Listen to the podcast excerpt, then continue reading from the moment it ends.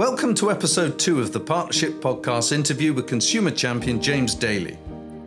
James is managing director of Fairer Finance, who have looked at the world of funerals in detail and is now a member of the Funeral Service Consumer Standards Review, which aims to improve standards for families in the lead up to regulation.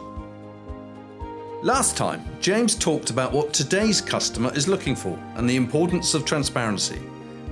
On this episode, we want to hear his view on the future and the emerging opportunities it holds for funeral directors and plan providers.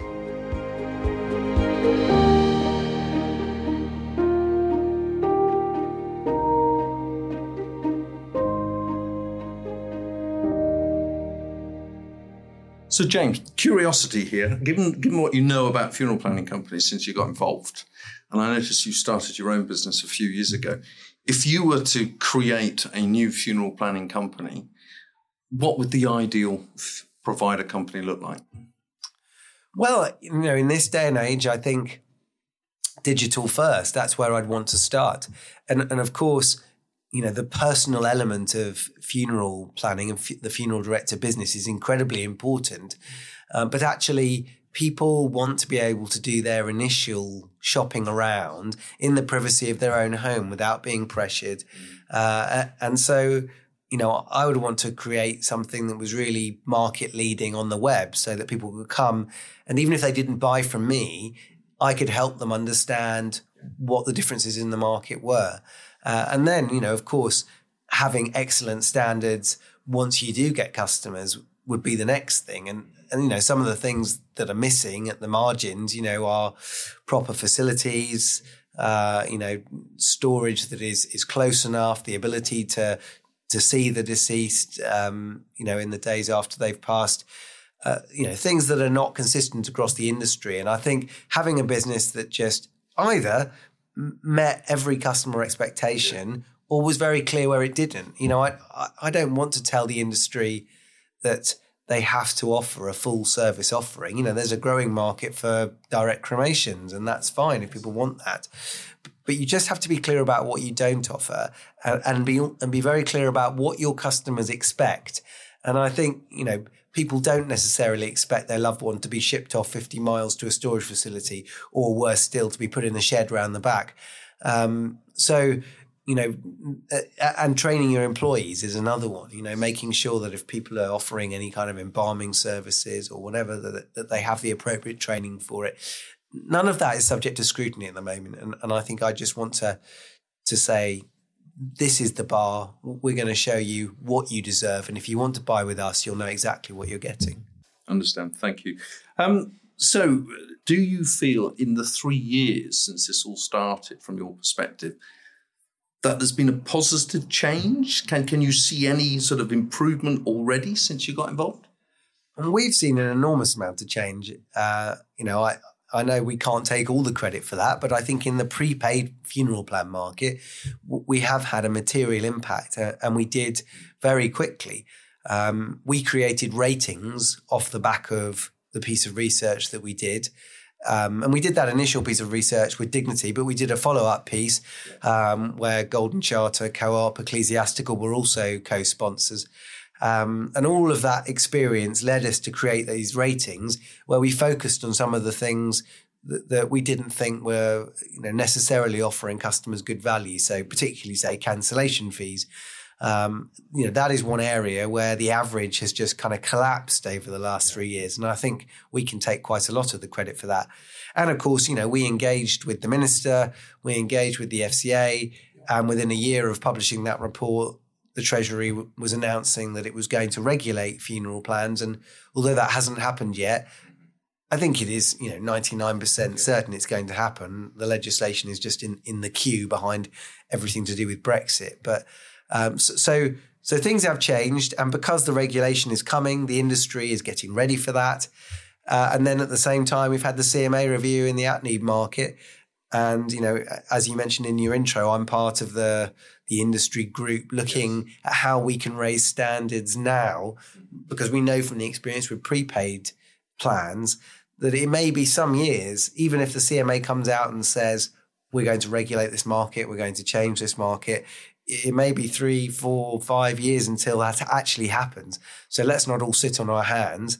Let's agree where there are problems and, and try and address them today. Uh, and, and all of that effort and focus and thought is leading to demonstrable changes day by day. You know, and we haven't even mentioned the price wars between Dignity and Co-op. Indeed. Thank you, James. Um, when I'm out and about and I'm meeting funeral directors, I, I, have to remember that they wear two hats. One, one is being a funeral director and, uh, and helping families through that process. The other is they are business people. And many of the ones that I meet uh, have a horizon of 10 or 20 years of the next generation coming through. So if you put yourself in the shoes of a younger funeral director that's just taken the reins of such a business, how optimistic would you be from a business perspective of this industry and, and how it copes with the changes going forward? Well, having just read the CMA papers that came out in the last few days, uh, there's an extensive study around profit margins in the funeral directing market. And it doesn't sound from their analysis like anybody is going hungry today. So, you know, I think there are significant margins still to be made in this market having said that, I, I, think they are going to be chipped away at over the next few years. There is going to be regulation. Uh, there is increasing price competition between the biggest companies in the sector. So, you know, I think it'll be an uncertain time to be opening up a new funeral directing business. To be honest, you know, it it takes years to build up a reputation in your local community, uh, and you know, I, I think probably in ten years' time, it will not be as attractive to run a funeral directing business uh, uh, as it has been in, in the last decade. Um, you know, but having said that, if you set up for the right reasons and you're determined to build a reputation for good service and quality, people will always be willing to pay for that. I think, and you know, uh, there will be there will be healthy margins to be made for for responsible business owners in the long run in in any market like this. And I guess if, if we go forward five years, then uh, we've gone through the sort of FPA phase. We might have regulation probably in place then for funeral plans. Do you think there's another wave of change after that? Is, is there evolution in this market, or will that be it in terms of change? I think that will just be the beginning because there's always unintended consequences of regulation. You know, once we've dealt with some of the initial problems that the CMA is focused on, there'll be new problems. Uh, and, you know, we do have to find a way of unlocking reliable ways for customers to get a read on quality. Yeah. Uh, and that's not easy to do. Um, you know, obviously, when people have just been to a funeral, they, are not necessarily in the mood to answer a survey about how great the funeral was. So it's quite hard to get customer feedback.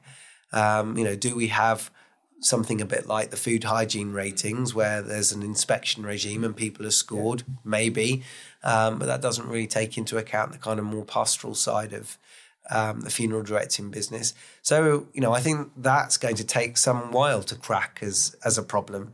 Um, but I don't think any respectable, honest business should be concerned about the change.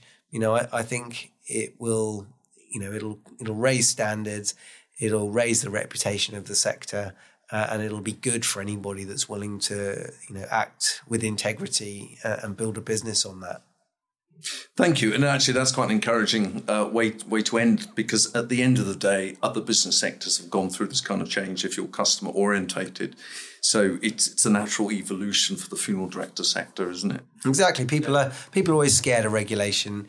But actually, as you say, people have been there before. It generally is the right thing to do. And if, if you're already doing the right thing, there's nothing too much to be scared of. On that note, James, thank you ever so much for your time and your insights. Really appreciate it. Thank, thank you. you. That brings to a close our two part interview with James Daley. If you want to hear more from James, the new Spring 2020 Safe Insight has a feature from him on online transparency. You can also hear James's previous podcast episode at goldencharter.buzzsprout.com or wherever you get your podcasts. We have a growing archive of interviews and episodes on subjects that remain relevant to funeral directors across the UK. Thank you for listening to another episode of the Partnership Podcast, and I'll talk to you again in a fortnight's time.